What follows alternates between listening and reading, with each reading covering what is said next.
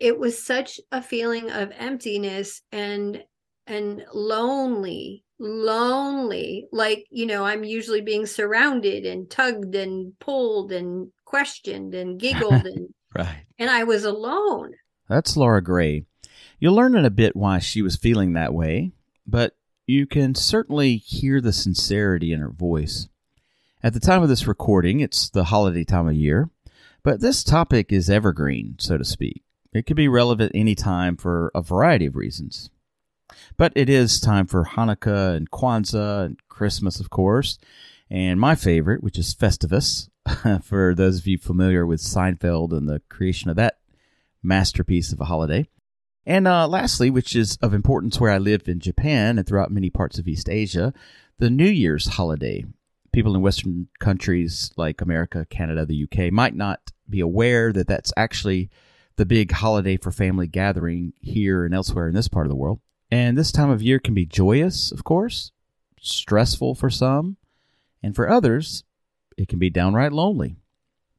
I've certainly had my share of lonely holidays. Loneliness is not a state of mind that simply arises when one is alone either. You can be in a relationship and feel loneliness, or you might be alone and be happy about it. This distinction between being alone and loneliness it, it came out often with the people I spoke with uh, for this episode. Many factors can prompt loneliness the death of a loved one, loss through divorce or breakup, loss of being separated from one's children, or loss of friendships, and so on. Certainly doesn't help in those circumstances if you're out and about and you see people being happy together with their families, their spouses, their children, their friends. One thing to keep in mind if you're going through something like that is that, well, you're not alone in at least one manner. We all experience loneliness at one time or another. And one of the tricks is to not try and conquer loneliness. Rather, in a way, seek a method that's right for you in which you make friends with your loneliness. You're listening to Zen Sandwich a podcast for the independent mind and anyone who embraces life despite its absurdities. Join former attorney and professor turned Japanese papermaker Mark Reed each week as he talks with creative, inspiring, and influential people. Or as he shares his own research to help make your world a little better today than it was yesterday.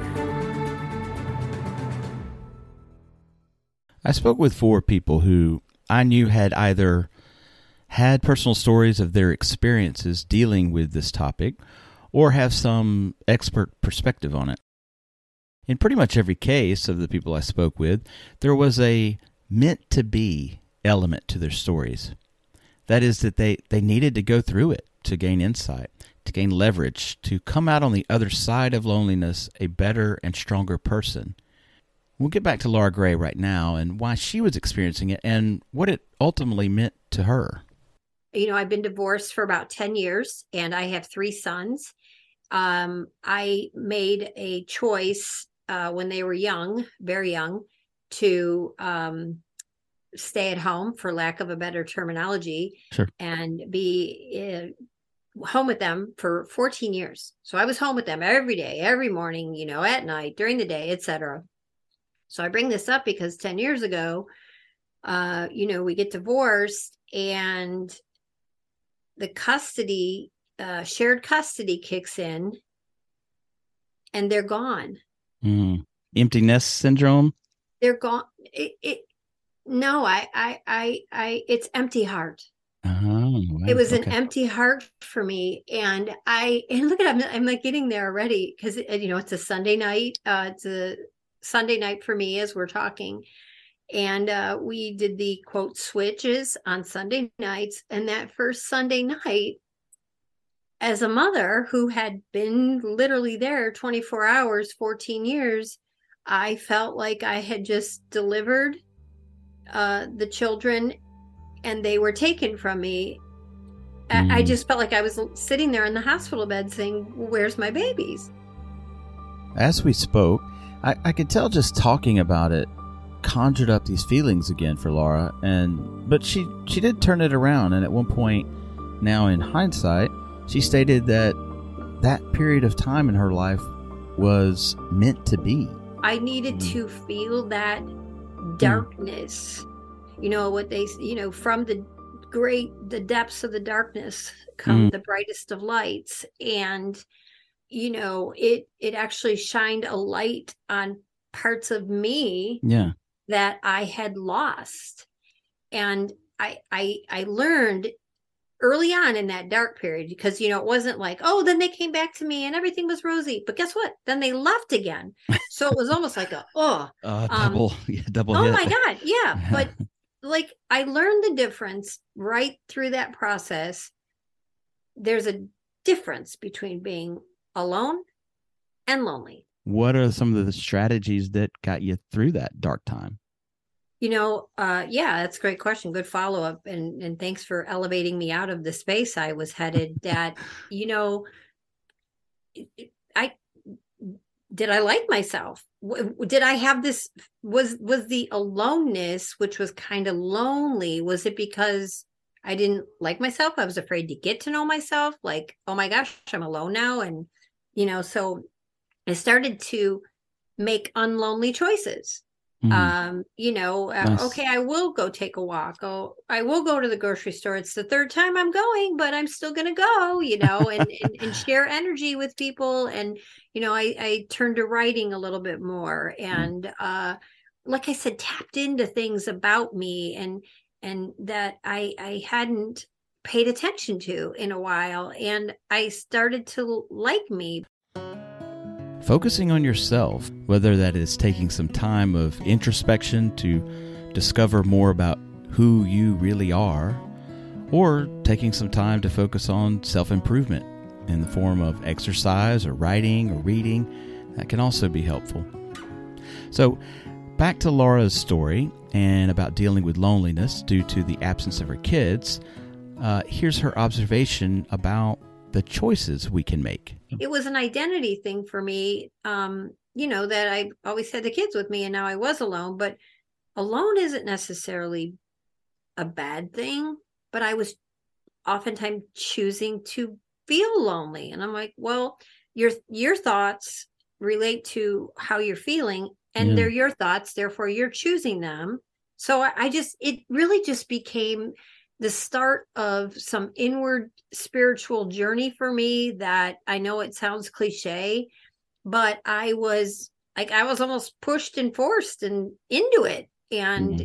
and uh, but and it continues on to this day, you know. Sure. It sounds to me that you know you practice intentional thinking like you said you're making a choice mm-hmm. and so when you when you cultivate this mindset of like, okay, uh, sure, I feel alone or I'm feeling lonely or whatever, but I'm going to think I'm going to go out and I'm going to share some positive energy with somebody. You know, mm-hmm. we we're not our random thoughts, but we can control our thoughts and and, and think intentionally, right? Absolutely. And another part for me was connecting with nature and just really yeah. being out and yeah, you know, I started taking the same path and the same hikes, and I would see, oh, hi, Harry. You know, I started to name things, and, you know, and it just kind of really created this, uh, I don't know, the, uh, I don't know, this, this beautiful nirvana. I mean, every day I am outside doing something, somehow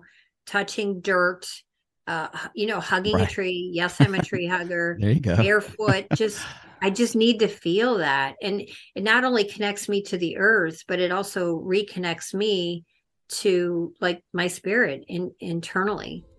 This theme of, of reconnecting with nature came up time and again with the people I spoke to. Ken Leong is a friend of mine and not only a scholar on Buddhism and Zen thought, uh, he, he's the author of a book entitled The Zen Teachings of Jesus, but he has personally experienced a significant amount of solitude in his own life, including the passing some years ago of his wife. Uh, he brings up the curative properties of being in nature. I think it's very important, you know, that uh, a person can has some inner resources so that he or she can generate, you know, his own happiness from within. You mm. know, so I mean, I I've lived alone for a long time, you know, and um, I don't believe that there's any instance in my life that you know I I, I cannot generate some kind of inner happiness mm. um, and and keep myself you know, not only occupied but uh, relatively happy. You know, mm. so I remember that when my wife died, I often spent a lot of time just writing. Yeah. I mean, either writing or, or reading the, the classics, or you can read poetry if you want. Yeah, I I was aware that your your wife had passed. I I, I know that you've brought it up uh, before, and I, I didn't want to dive too deep on, in that uh, realm. But since you brought it up, I, how did you? I'm sure that was painful, uh, and I'm sure it can still be painful even years after the fact. But was it by kind of sub, you know, getting into your reading and your studies? Is that what got you through it, so to speak? Reading is is one way, but I I also I've been uh, spending more and more time just walking. I mean, just walking in nature. Yeah. Uh, and I pick up the hobby, which taking photography, and, and my photography is mostly taking photographs of nature. You know, like the flowers, the mountains. You know, uh, I think nature actually give people a lot of comfort. I mean, it, it would console your soul. You know, in in in in, in a sense. Um, you know, there were instances when I feel that the tree is talking to me. You know, the tree is, uh, you know, communicating. Yeah, there's so. Um, yeah, there's a there's a word in Japanese, and I've I've forgotten it right now. I can't remember it uh, immediately, but it, it's there is a a word that describes the sort of therapeutic nature of well of na- the therapeutic nature of nature of going out into the middle say of the woods and being surrounded by trees and that there's some kind of uh you know healing quality just in being in that environment. That word i was searching for during that interview is shinrin yoku. It literally means forest bathing. And the purpose is a visit to a forest for relaxation and to literally improve one's health. Let's turn now to the story of deborah driggs you can hear her full story on a previous episode of Zen Sandwich, but for the purposes here, it's simply important to point out that from the outside, it might appear that Deborah was a person of privilege and at one point a, a celebrity. She had been an elite figure skater growing up. She later went on to become a Playmate of the Month for Playboy magazine on the cover and everything, hobnobbing with celebrities and Hugh Hefner at the mansion. She married another famous person, an Olympic gold medal gymnast. From the outside, people might look and think, wow, what a charmed life. Why would a person like that ever feel lonely? I think that loneliness has kind of come in waves for me throughout my life. I felt very lonely as a child because both my parents were working and I would come home. I was a latchkey kid and I would come home to an empty home. And that's lonely for a yeah, kid. Sure. Very lonely when you're alone with your own thoughts and your own feelings and all of that at a young age. And then the times that I really remember really feeling alone is I could be in a room with a lot of people and feel alone. Sure. And feel like not heard or not seen Another time would be after I got divorced. I think my divorce really brought me to my knees. And at that time in my life, I was 40. I was divorced and I had three young children, and I had never felt more alone in my entire life than that moment of that feeling of like, oh my God, I'm I'm divorced with three kids and I'm mm. a single mother. And that reality, when that hit, I felt super alone. Deborah goes on to discuss how to practice being alone and the necessity of practice. I asked her then, well, what would be her recommendation for someone who's already going through it and how, how might they practice and get their way out of feeling that way? I would say the best way to get out of a lonely feeling, a loneliness feeling, is to get into service immediately. Whether you go and volunteer at a shelter, whether you deliver food to people that don't have food, you know, whatever kind of volunteer work or service work you can get into quickly is the best way to get out of self and get out of lonely feelings because the opposite of lonely is connection, right? Right. And so when we connect and we're of service to other people, because really at the end of the day, it's not about us. And and and when we sit in our own self feelings and we're not connecting and we're not being of service, we're going to feel lonely. Making a connection with others and how to go about doing that is the other common thread here. I, I spoke with Petra Velzeboer. You can also hear her full story on a previous Zen Sandwich episode.